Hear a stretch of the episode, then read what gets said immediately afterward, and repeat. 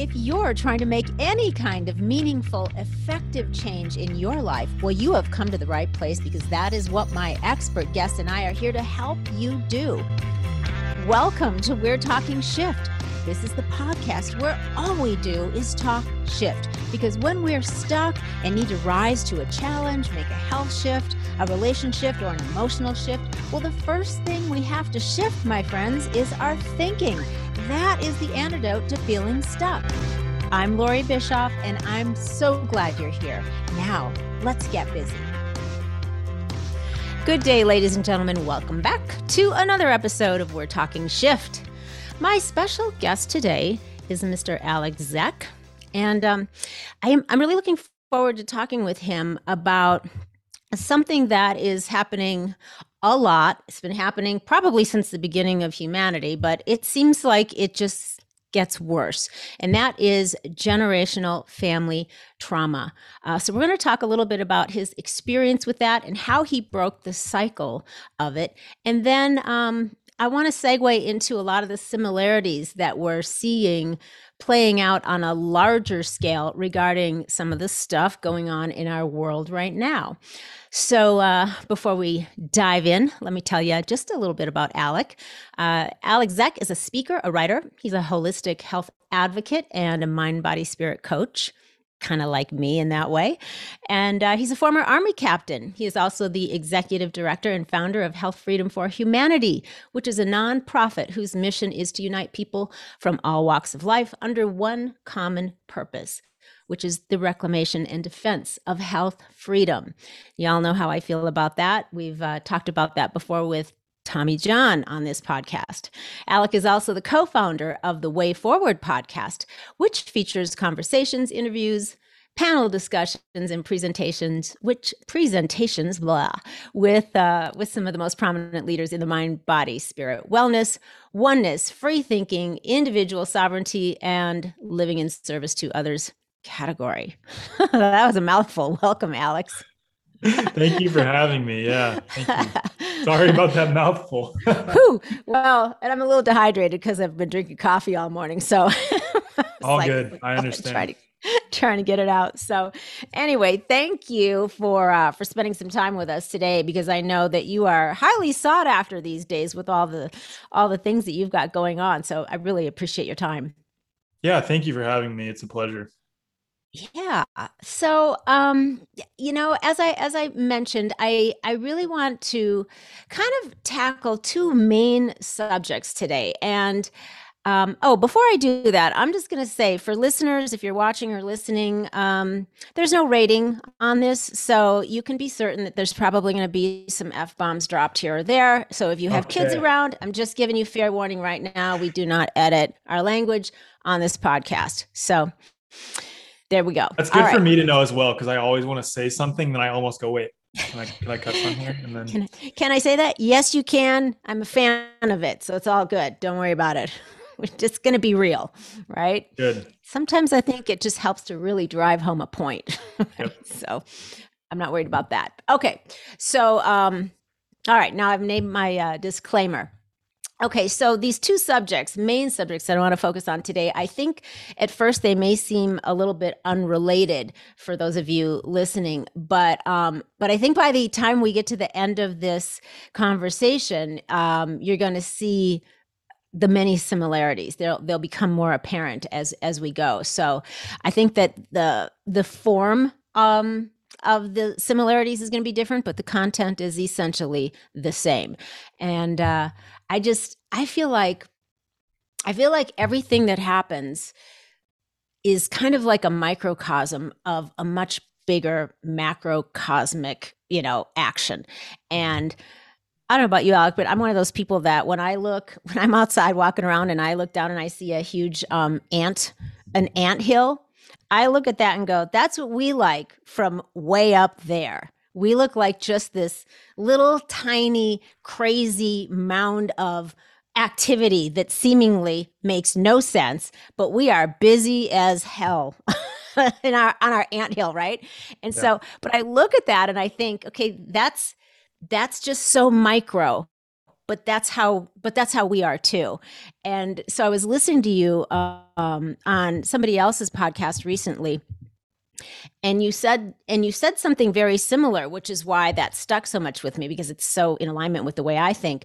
And it was in regards to what you and and your family kind of went through and evolved out of and then talking about what's going on now. So i uh yeah so i i think a great place to start would be um having you kind of give people that maybe aren't really familiar with this a definition of generational trauma. Who is you know what is it? Who is vulnerable to it? How is that different than um, you know like personal abuse between two people? Um, mm. how does it present itself? And then we'll talk about you know your your experience and probably your mom's too because they're pretty entangled.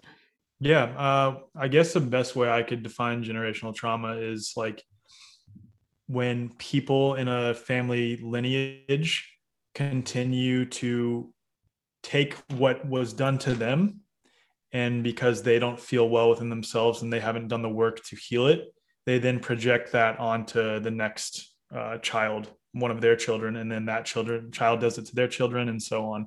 That's what i would call generational uh, trauma. I think it's compounding right? Um, i think it, it sort of accumulates if you will for like i look at it as me as someone who has broken that pattern of generational trauma um, having to heal not only my own trauma that was inflicted upon me, but also the traumas of those above me, my dad, my grandpa, my great grandpa, my great great grandpa, because they hadn't actually done the work to heal it and they just projected it onto the next child. Mm-hmm. So it's the person who stops it, not to toot my own horn here, but takes on a lot of guilt and shame from other people and also from their own actions they may have committed prior to healing their own trauma and right. has to really alchemize and do a lot of uh, individual healing work um, to get to the bottom of of who and what we are individually right mm-hmm. and to understand that those things that were done to you were not a reflection of you at all um, but they're also done for your betterment if you make it that way i look at all the things that happen to us in this life as catalysts for for change. And that could be something that catalyzes you to be go down a darker path if you continue to perpetuate that. Or it could be something that if you heal it properly you can reflect back to it and say wow that taught me how not to be. That taught me exactly like i look at my dad as the best possible teacher for me because i know exactly how not to be towards my son and my daughter and my and my wife. Right yeah, and that's so key what you said because um it, and you can really take you can take that concept and apply it not only to your own personal um, or interpersonal relationships but anybody out there that you see that is behaving badly shall we say to one degree or another mm-hmm. rather than rather than being really judgmental, negatively judging them, because you know everybody's got their reasons for the way they behave. Mm-hmm. Uh, you can use that to go. You know what? That's a great demonstration and reminder to me of a way that I don't want to show up in the world. Yeah. Yeah. Yeah. I mean, even to a certain degree, like these nefarious actors like Bill Gates, uh, Dr. Mm-hmm. Fauci, Klaus Schwab. Mm-hmm. Yeah, they the the things that they are doing are extremely harmful to humanity without a doubt.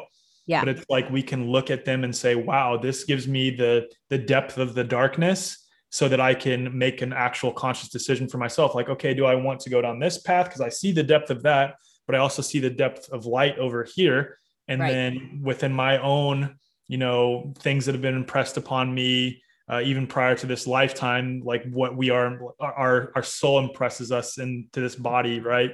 How we actually function and the quirks that we have, our personality. We make a conscious decision to choose one or the other, or the spectrum in between. We have to have both so that we can make an authentic choice. Yeah, I agree, and I I think that. um but there's so many people that aren't conscious so, yeah. so, so that's the thing. You know, we do need to make the conscious decision, the conscious choice, but eh, I'm hoping that the extreme actions that are going on right now are going to have the effect of waking up a lot more people that are sort of asleep at the wheel.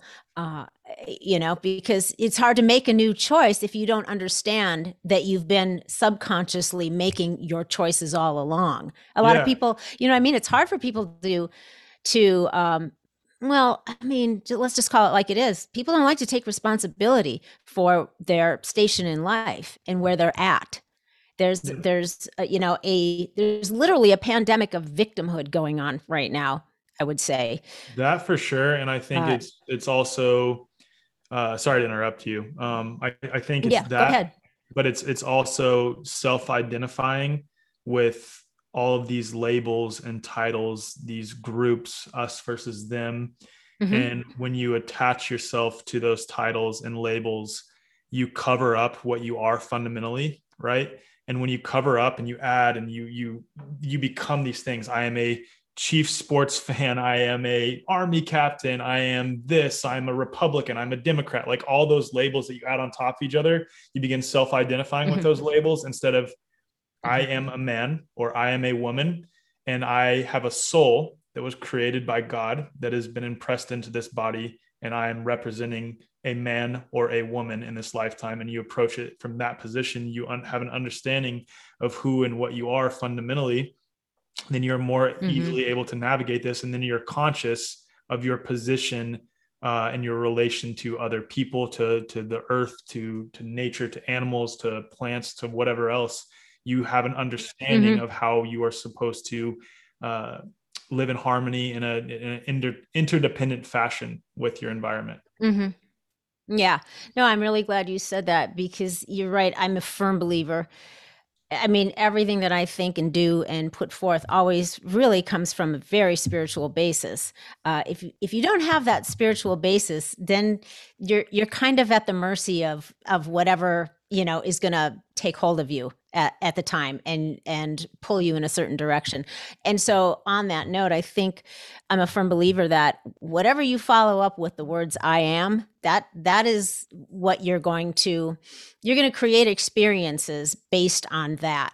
And i think you're right there's a lot of confusion or just lack of thought uh, put into I am one of those many things that you mentioned, which really is, um, it, you will become that then, but it's so limiting because it's really not what you are, it's what you do, it's what you think, it's what you believe. It's nothing to do with what you actually are.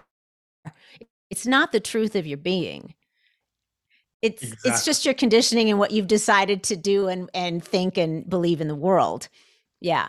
Exactly. Interesting. For, for me, that's what you know, before I had done any trauma healing, mm-hmm. that's what got me through. I was always looking for the thing to sort of prop up because I didn't know who I was fundamentally. So right. I was, I am a West Point cadet. I am an army officer. I am, you know, a professional athlete at one point in time. Like uh, these labels that I was self-identifying with to a certain degree for a little bit they carried me through because sure. as I was identifying as I am a West Point cadet, what is a West Point cadet like? Okay, a West Point cadet, it follows the cadet honor code, is a very honorable person, is a great leader. And those things helped mm-hmm. carry me through. But I was still mm-hmm. self identifying with something else. And I was still exer- externalizing my self worth with that identity, not having right. an actual self worth internally. Right. And right. it wasn't yeah. until I healed my trauma that I had this sort of freak out moment one day, actually sitting uh, in in like in this room down the hallway. Actually, um, we were we were here two and a half three years ago, and uh, I had this moment of like I was doing a lot of childhood trauma healing. Um, and I had a freak out moment like, oh my God, I don't know who I am. Like I was bawling my eyes out, like I have no clue who I am, no idea. Mm-hmm. And it was a very much like a dark night of the soul, mm-hmm. two, three, four months. And mm-hmm. um, within that same experience, I kind of like came to after I cried for a while. There's multiple days of crying, but after I cried, I, I realized like, wow, I am who I make myself. Like I, I get to now decide who I am, like what I am. Like fundamentally, I get to find out who I am and yeah. start living and representing that authentically.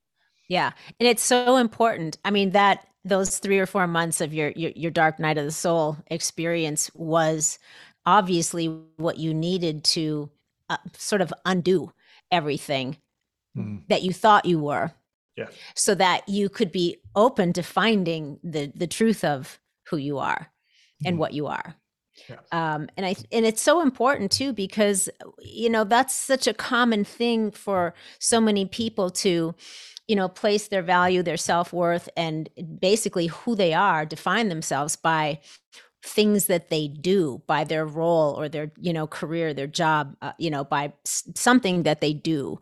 Um and then when they lose that it, it, they're lost. They don't know then what their value is because it's all been it's all been placed on something external. Uh, it's all been based on something you know that really isn't anything to do with the truth of who they are. And that's where a lot of people run into that. You know, that's where a lot of people that retire that have been, you know, doing the same thing for decades and decades. And then all of a sudden they don't have that position anymore. And you have a lot of midlife crises happening and a, lo- a lot of lost souls going, now what? Who am I? Why am I here? What's my value? You know, I noticed but, that quite a bit when I was still in the army at the very beginning of COVID when we had to go into lockdown for three or four weeks, we didn't have to like show up to work. We were doing everything from home. We were basically shut down. And we had like a, a group chat between me and the classmates that I had. I was at a class for the army at the time, like a six month course. And all my classmates mm-hmm. were like, oh my God, I'm getting so bored. I don't know what to do with myself. This is horrible, blah, blah, blah, blah, blah. And for me, although I hated, like I hate lockdown and the the purpose and intent behind it, lockdown was fine for right. me because I'm not, I don't like, I don't, I self identify with work. I'm able to do other things because I am fundamentally not my job, you know? Yeah. Yeah, exactly. Yeah, there's uh that's been an interesting it's been a whole interesting process this whole what's going on, you know, everything that's tied in with lockdowns and we're going to we're going to come back around to that. I'm going to put a pin in it for a minute. I want to um I want to ask so back to back to the generational trauma before we move on just you know a little bit about so that we can kind of connect the dots your like a little bit about your experience your mom's you know how the medical systems made things worse uh, and then basically you know maybe some of those first steps to how did you recognize things and start turning things around so that we can help listeners that may be in that same space Absolutely. So I've I've gotten pretty good at distilling this because yeah. it's uh it, it was so chaotic and so like there's so many jumbled up pieces.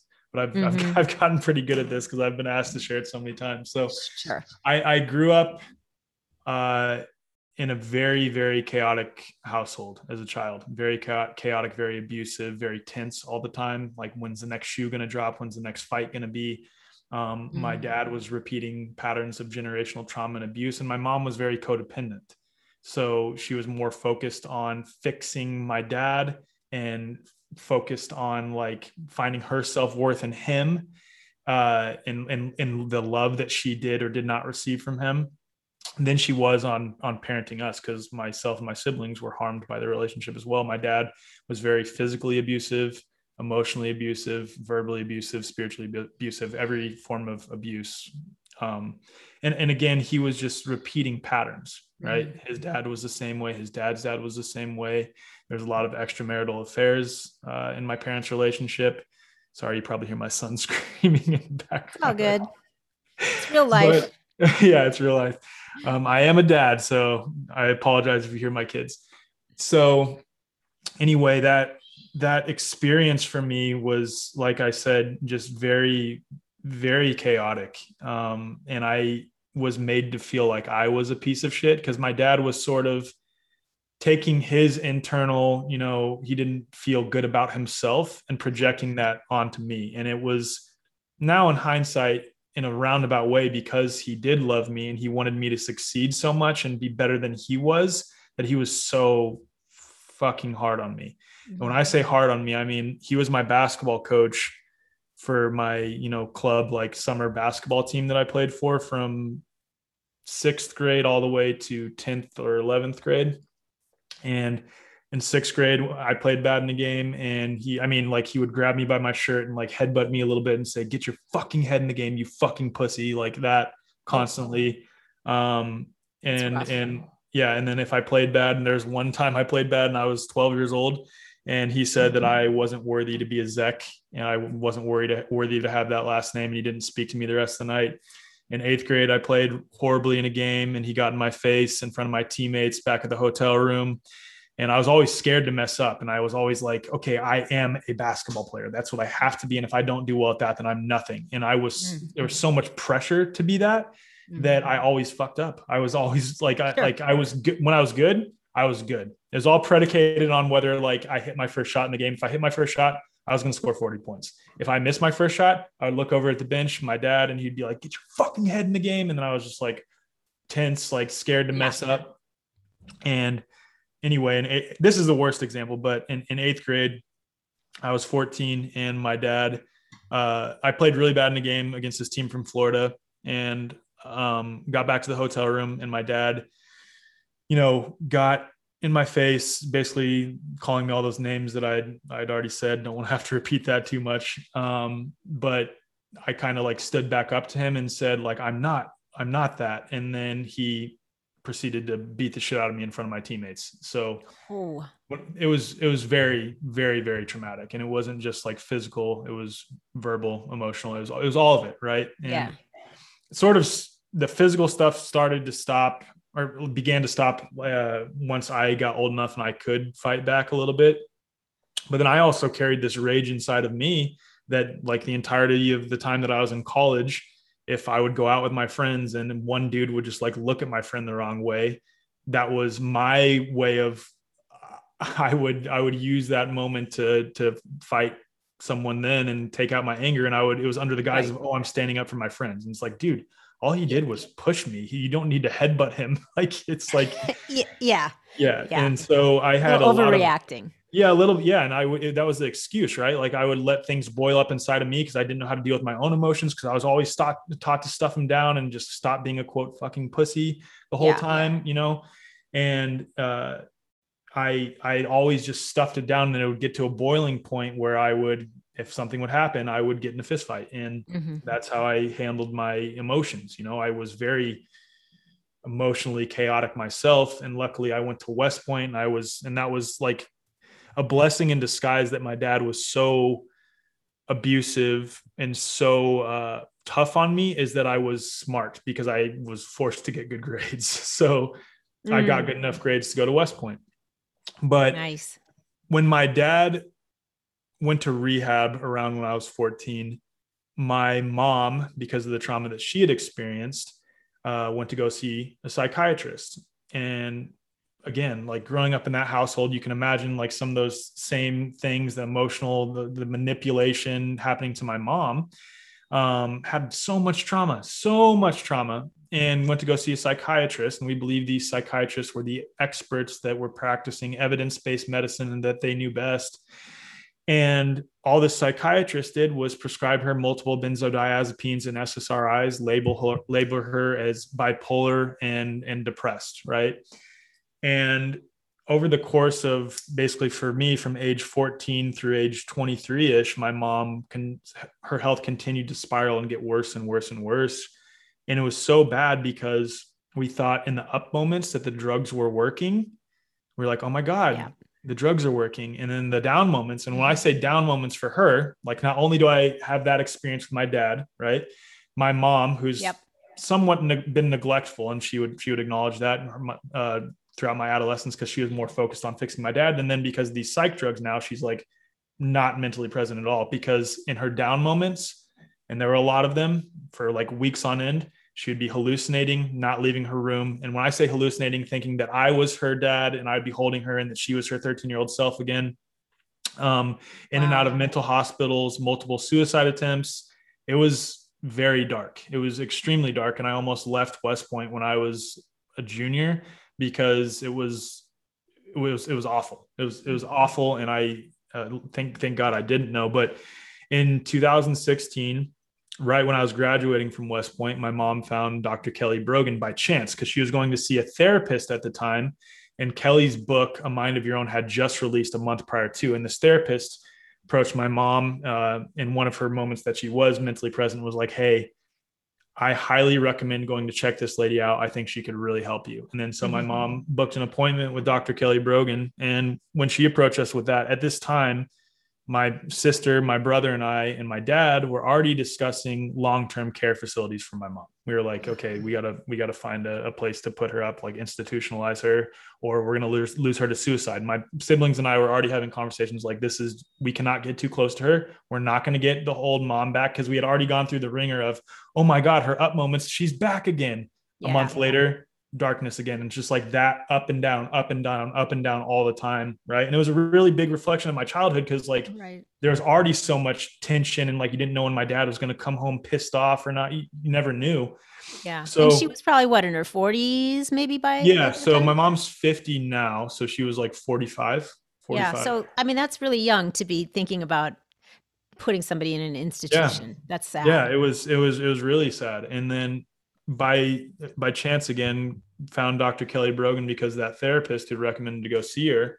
And my mom went to go see Kelly. And remember, Kelly is supposedly a quote pseudoscientific quack that spreads oh, yeah. misinformation, uh-huh. um, practices an ex- extreme holistic health approach. Um, and like that's Kelly, a bad thing. I know it's it's just so twisted.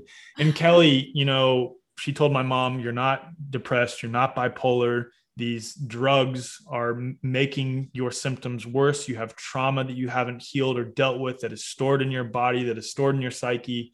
You need to look at food in a completely different way, look at it as a form of medicine in and of itself. Um, start doing coffee enemas, which was very shocking to me. And I now I'm a huge fan.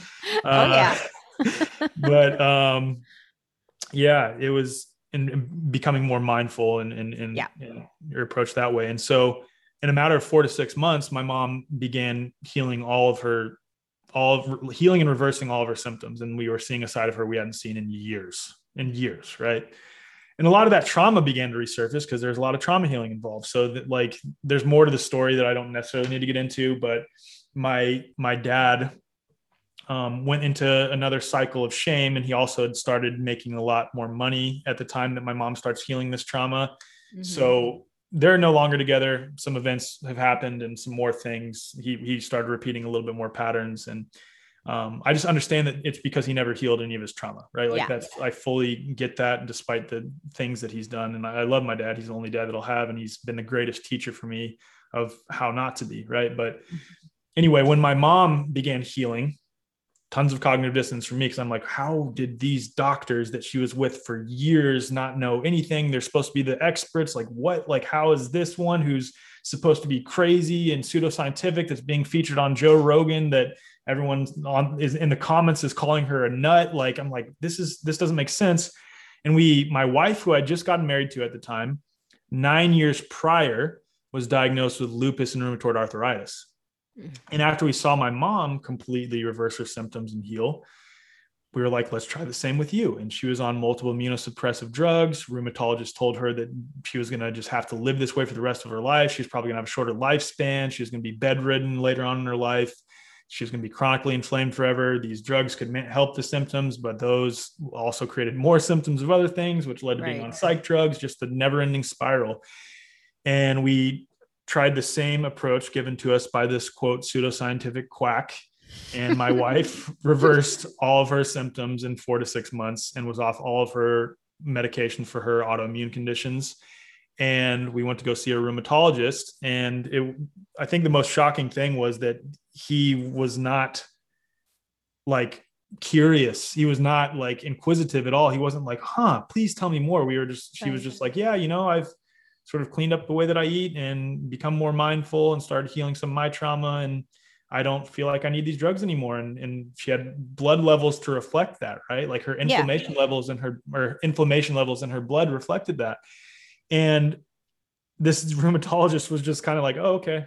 Like didn't really, it was just, isn't that mind boggling? Like, yeah, it was, it was very, very, very mind boggling. And it, it was just like, so much shock to me seeing these two people that I love so much completely reverse their symptoms and like the presentation of, of illness, one via the mental side, one via the physical side, and like all of them are intertwined. But the point is, it, it was it was so shocking because I've always been taught to that doctors know best. I mean, I grew up taking Z packs for uh, zithromycin for for strep throat and and like constantly using antibiotics and like I didn't really give a yeah, shit about yeah. nutrition. I thought like I, I remember my strength and conditioning coach for for my basketball team growing up was like, yeah, just go get a big pizza after after we lift because yeah, that's good to get load. those carbs. Yeah, right. like yeah, yeah. The, and, the and luckily, I, I, had I was young, so I had good detox pathways and whatnot. But it, but then I had this new approach to health, and like I didn't view myself as unhealthy. I was 23 years old, and I was like, okay, like I feel fine, but like because my wife is eating this way, my mom's eating this way, and I see them starting to do these things, I'm gonna start trying them too. And I didn't realize how sick I was, to, despite yeah, the like physical, like I look like a really athletic dude. And once I started eating healthy and really reapproaching uh, or I guess readjusting how I approach my health. Mm-hmm. Um, it's when I would eat one of those things, I would like be like, oh my God, like I did I used to feel like this all the time? This is this is nuts to me. So the trauma healing for me though didn't really start until late 2017, early 2018.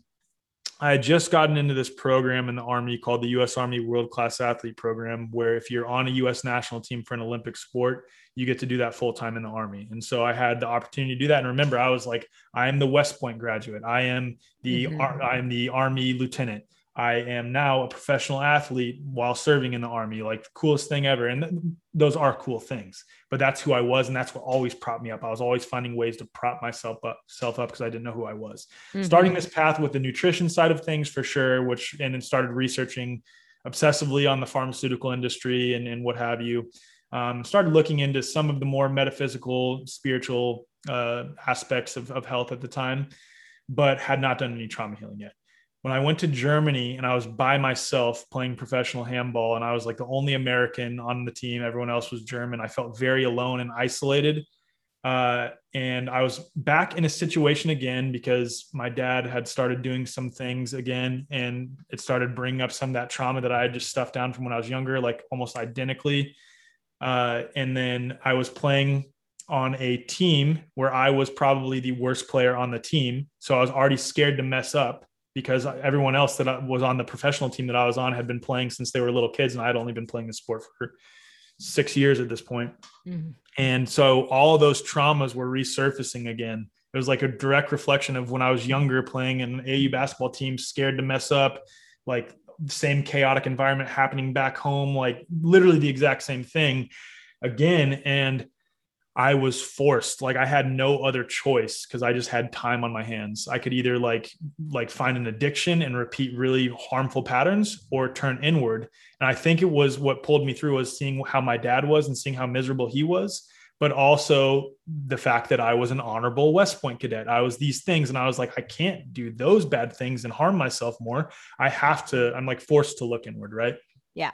And that was a lot of uh EFT, like tapping, like meridian mm-hmm. tapping, a lot of journaling, a lot of reparenting myself by like getting into a deep meditative state and going back to that little boy that I needed to like mm-hmm. in parenting the way that I needed to be parented at that time. Like mm-hmm. going back to those events, even some of the ones I described, and being the person that I needed at that time to tell me that, like, hey, you are not a piece of shit. You are not a pussy. Mm-hmm. You are not mm-hmm. fucking like unworthy. You are you are you are inherently worthy. You are perfect. I love you. And like it, it was yeah. So very, you reframed the whole yeah. you reframed it all. Yeah. Exactly. Yeah. yeah. So when you reframe it I, I, do a lot of that too with with a lot of my clients. When you reframe something and you're mm-hmm. able to apply a new meaning to it yeah. then you generate different thoughts about it which means you generate different emotions. When when these traumas started resurfacing because my dad again was acting very similarly to how he did when I was younger, and I'd sort of just stuff those under the rug, never talk about them, and like I'd always had this like awkwardness between my dad because we just stuffed those down and pretended that they didn't happen and didn't ever talk about them. He never apologized, never made amends, just like acted like everything was normal. And now he's doing some more behaviors that are resurfacing those. And I had a period of time where I was like, I, I'm sorry, excuse my language. I, I fucking hate that motherfucker. Like I, I like hated him. And I was like, if I see him, I'm, I'm gonna fucking hit him if I see him. Like it's gonna, I'm gonna, I'm gonna hit him.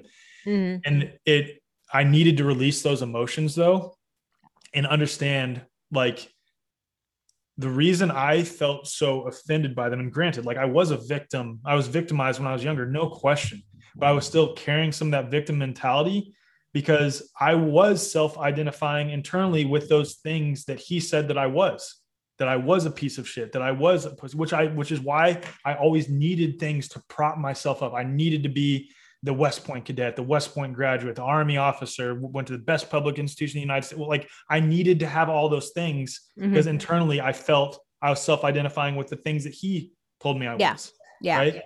And once I sort of healed those those attachments, right, and really understood who and what I was, that I was inherently worthy, that I was a good person, that I was loving, that I was love expressing itself.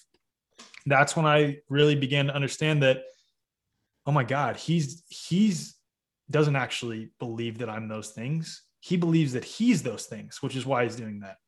It's like yeah. me when I would get in fights at the at bars, like I would like put it under the guise of, oh, I'm doing this because I'm sticking up for my friends. When in reality, I was projecting onto other people the anger that I was carrying inside myself. And it's just he's doing the exact same thing. He's doing the exact same thing that I was doing because he's never healed himself. And I came to that realization. There's also a lot of wrestling with like when I when I had my son um, in 2017, I remember like a moment uh, looking at him, and I don't know if I texted my dad or or just said it or thought it in my head, but I thought like seeing this thing that I've created, I don't know how the fuck I could ever do some of the things that my dad did to me. Like yeah. I, there's just no way. And I don't know. I think it's just a combination of all those things that I went to West Point, that, you know, I was never in golden handcuffs to my dad, like never owed him anything because he didn't pay for my school. I didn't owe him anything. Like he didn't give me anything. Mm-hmm. Um, I think I just it was a combination of things that I I broke I broke the pattern. I think some of some of us are just sure, called sure. to, but it's also by our own conscious decisions. Because yeah. I could have gone down the dark path. I could be cheating on my wife. I could be abusing my kids. I could be doing those same things, but I made conscious choices to do the fucking hard work to heal myself. And also yeah, yeah to do the hard work to not give a shit what other people think about me as long as I'm living and operating from a position of love and compassion and understanding for where other people are coming from. I think mm-hmm. like those two things that really happened in again 2018 leading into 2019 that that transformed me on a whole nother level because mm-hmm. I, I don't care what people think and I and I and I approach my life in a completely different way than I was before.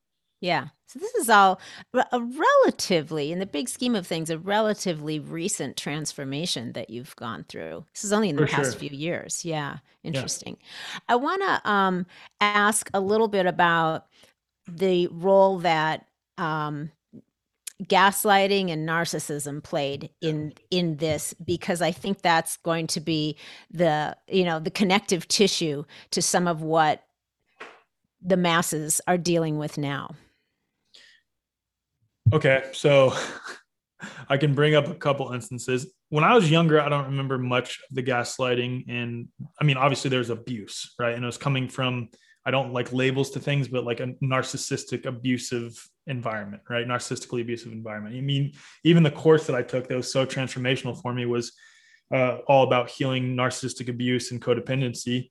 Um, and that was in 2000, early 2019. It was from uh, Tammy Joyce, who is uh, phenomenal human being. But anyway, one instance for sure that I remember is my my dad. This is a moment where he was he was beating the shit out of me when I was younger, and my sister uh, said, "If you guys don't stop, I'm going to call the police." My mom, again, because she was so codependent and so concerned with fixing my dad, and she would completely uh, what's it called? Disassociate. She would disassociate and just like sit in the corner. So like my mom's sitting in the corner, bawling her eyes out, not doing anything. My dad's beating the shit out of me. My siblings are both crying. My sister's like, I'm gonna call the cops if you don't stop.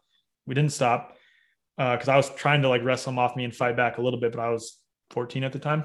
Mm-hmm. Um, and my sister called the cops, and the cops came over.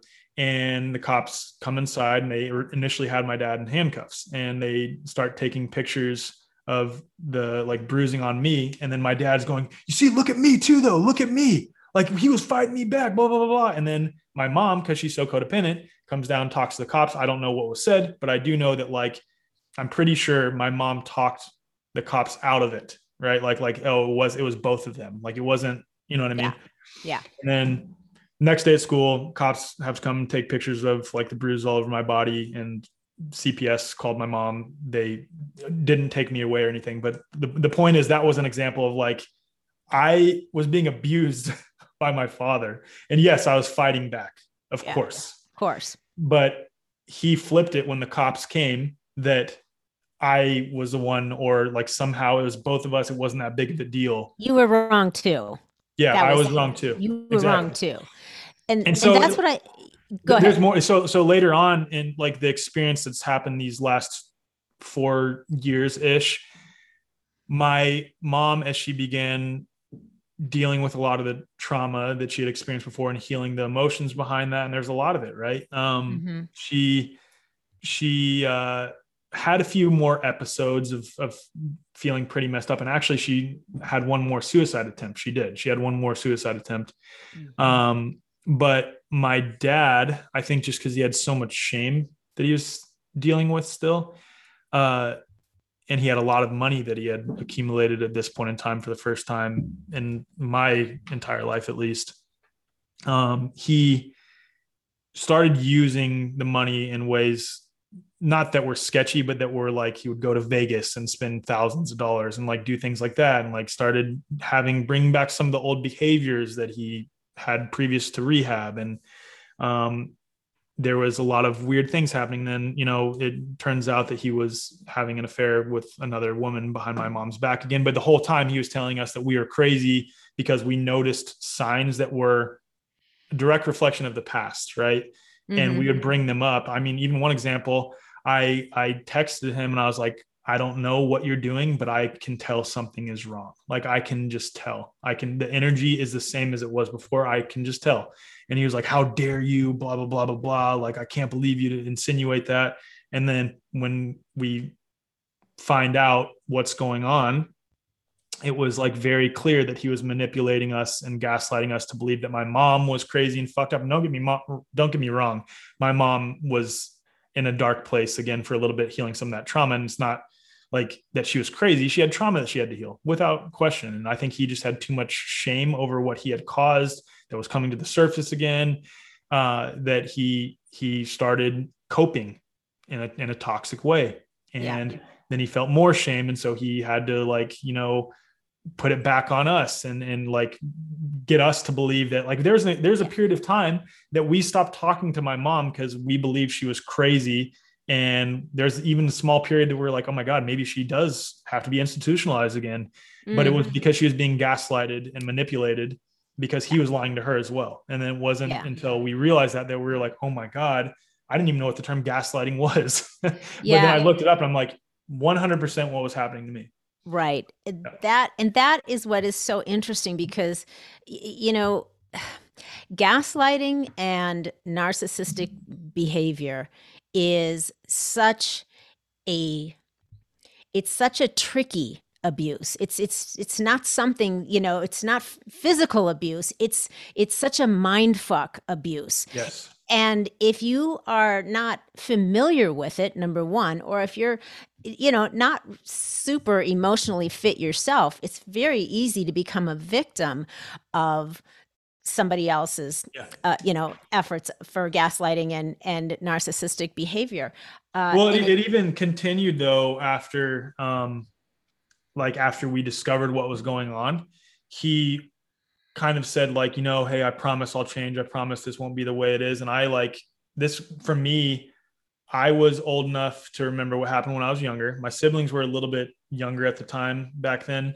I'm I'm the oldest, and for me, I didn't take that at face value. I was like, okay, we'll see if you change. Like we'll see. And I set a hard boundary, and nothing really changed. And I went three three years now without talking to my dad, and I've just reconnected with him recently, and we talk a little bit, and like we communicate and I love him. He's my dad. And it's also because I've healed so much of that. And I know it's not about me. It's like right. not about me whatsoever. He's the only dad I have. I don't want to get, you know, 20, 25 years from now and get to a point where like, damn, I haven't spoken to my dad in 30 years. And like, if it's not harming me anymore and I, I know the game, you know, right. Then yes. whatever. Then I know how to approach the game. Yeah. And so, yeah, I just wanted to add that little two cents in.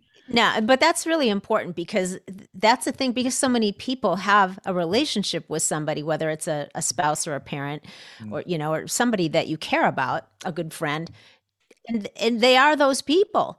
But as long as you don't have to cut them out of your life, I mean, you can if you want to, but there's a lot of people you don't want to cut out of your life. You got to set boundaries, to, though. Yeah, you have got to set boundaries, and you got to know how to, like you say, play the game and yep. and remove yourself emotionally from it and yeah. and then accept them the way they are as long as it's not doing any harm there, there's there's a difference too between accepting and enabling yeah yes like i accept the government for the way that it is i accept the pharmaceutical industry for the way that it is i'm not trying to petition or plead to them to change i'm not trying to petition or plead to my dad to change i did that forever. Right. and it didn't work. It actually made it worse. Right. Yeah. I was I was getting caught up in my energy, hoping that they would change. Mm-hmm. It's the mm-hmm. same way that I approach this. I'm not petitioning the government to change. I don't think the government's going to change because I don't think the government realizes that what it's doing is wrong. I think it believes that what it's doing is best. Pharmaceutical industry, same way. I don't know, maybe some people at the top, but the point is, mm-hmm. um, I don't think they're going to change. I mm-hmm. know the game. I accept them for the way that they are, but I'm not going to enable them to continue doing what they do. And for me, that includes I'm not going to seek out an exemption for anything that's going on. I'm going to stand firm authentically as I am right. and say, no, I'm not playing in your system. That's not how this works. I can approach you in certain ways in a relationship with you, so mm-hmm. to speak, but I'm not, I'm not, it's going to be on my terms. I'm setting a boundary as mm-hmm. a, as a sovereign, as a free human being.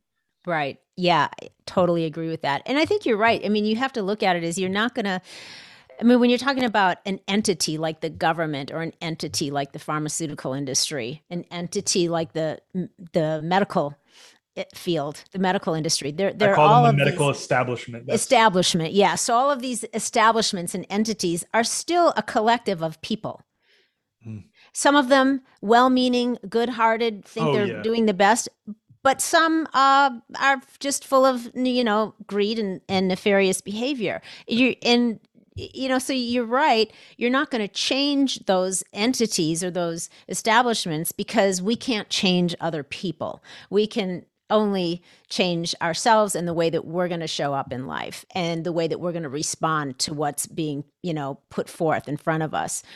I just had a realization on this actually for the first time ever. So my dad, because he had accumulated a lot of wealth, a few of my best friends growing up worked for him. And once I like cut my dad off and set a boundary, he would use my friends like like reel them in more with money, right? And like to turn them against me in a way. And I knew what he was doing, mm-hmm. um, but it was me trying to like convince my friends and like tell them like you're so fucked up for going like along with my dad that actually made them made it worse it made them want to go towards my dad's more rather mm-hmm. than letting them come to that understanding on their own terms yeah maybe they won't ever come to that understanding but like rather than having acceptance for like their inability to see because that's what's so it's the same thing that's happening now it's so nefarious about narcissistic abuse um, and manipulation and gaslighting is that on the surface it can appear so normal and so good. Like on the surface, like growing up, all my basketball teammates that like didn't know me on a on a, on a deep level and come over to my house. Uh, most of my basketball teammates were from the inner city. They were like, "Oh, you're a rich white boy that gets whatever you want. You live in the suburbs." But then the ones that would come over to my house and see, they're like, "Bro, like, yeah. you may live in a nice area, but fuck, like you don't get shit from your like you your dad gives you shit like in another way like you, right you know right. what i mean yeah um and it was the same thing with this right? Like same thing with this new situation that happened in 2017. It was like on the surface, it's like it looked and he, it's so easy to craft a narrative, especially when people are tied to you financially. It's it's literally the same thing, same exact thing as what's happening right now. Same thing. Yeah, yeah.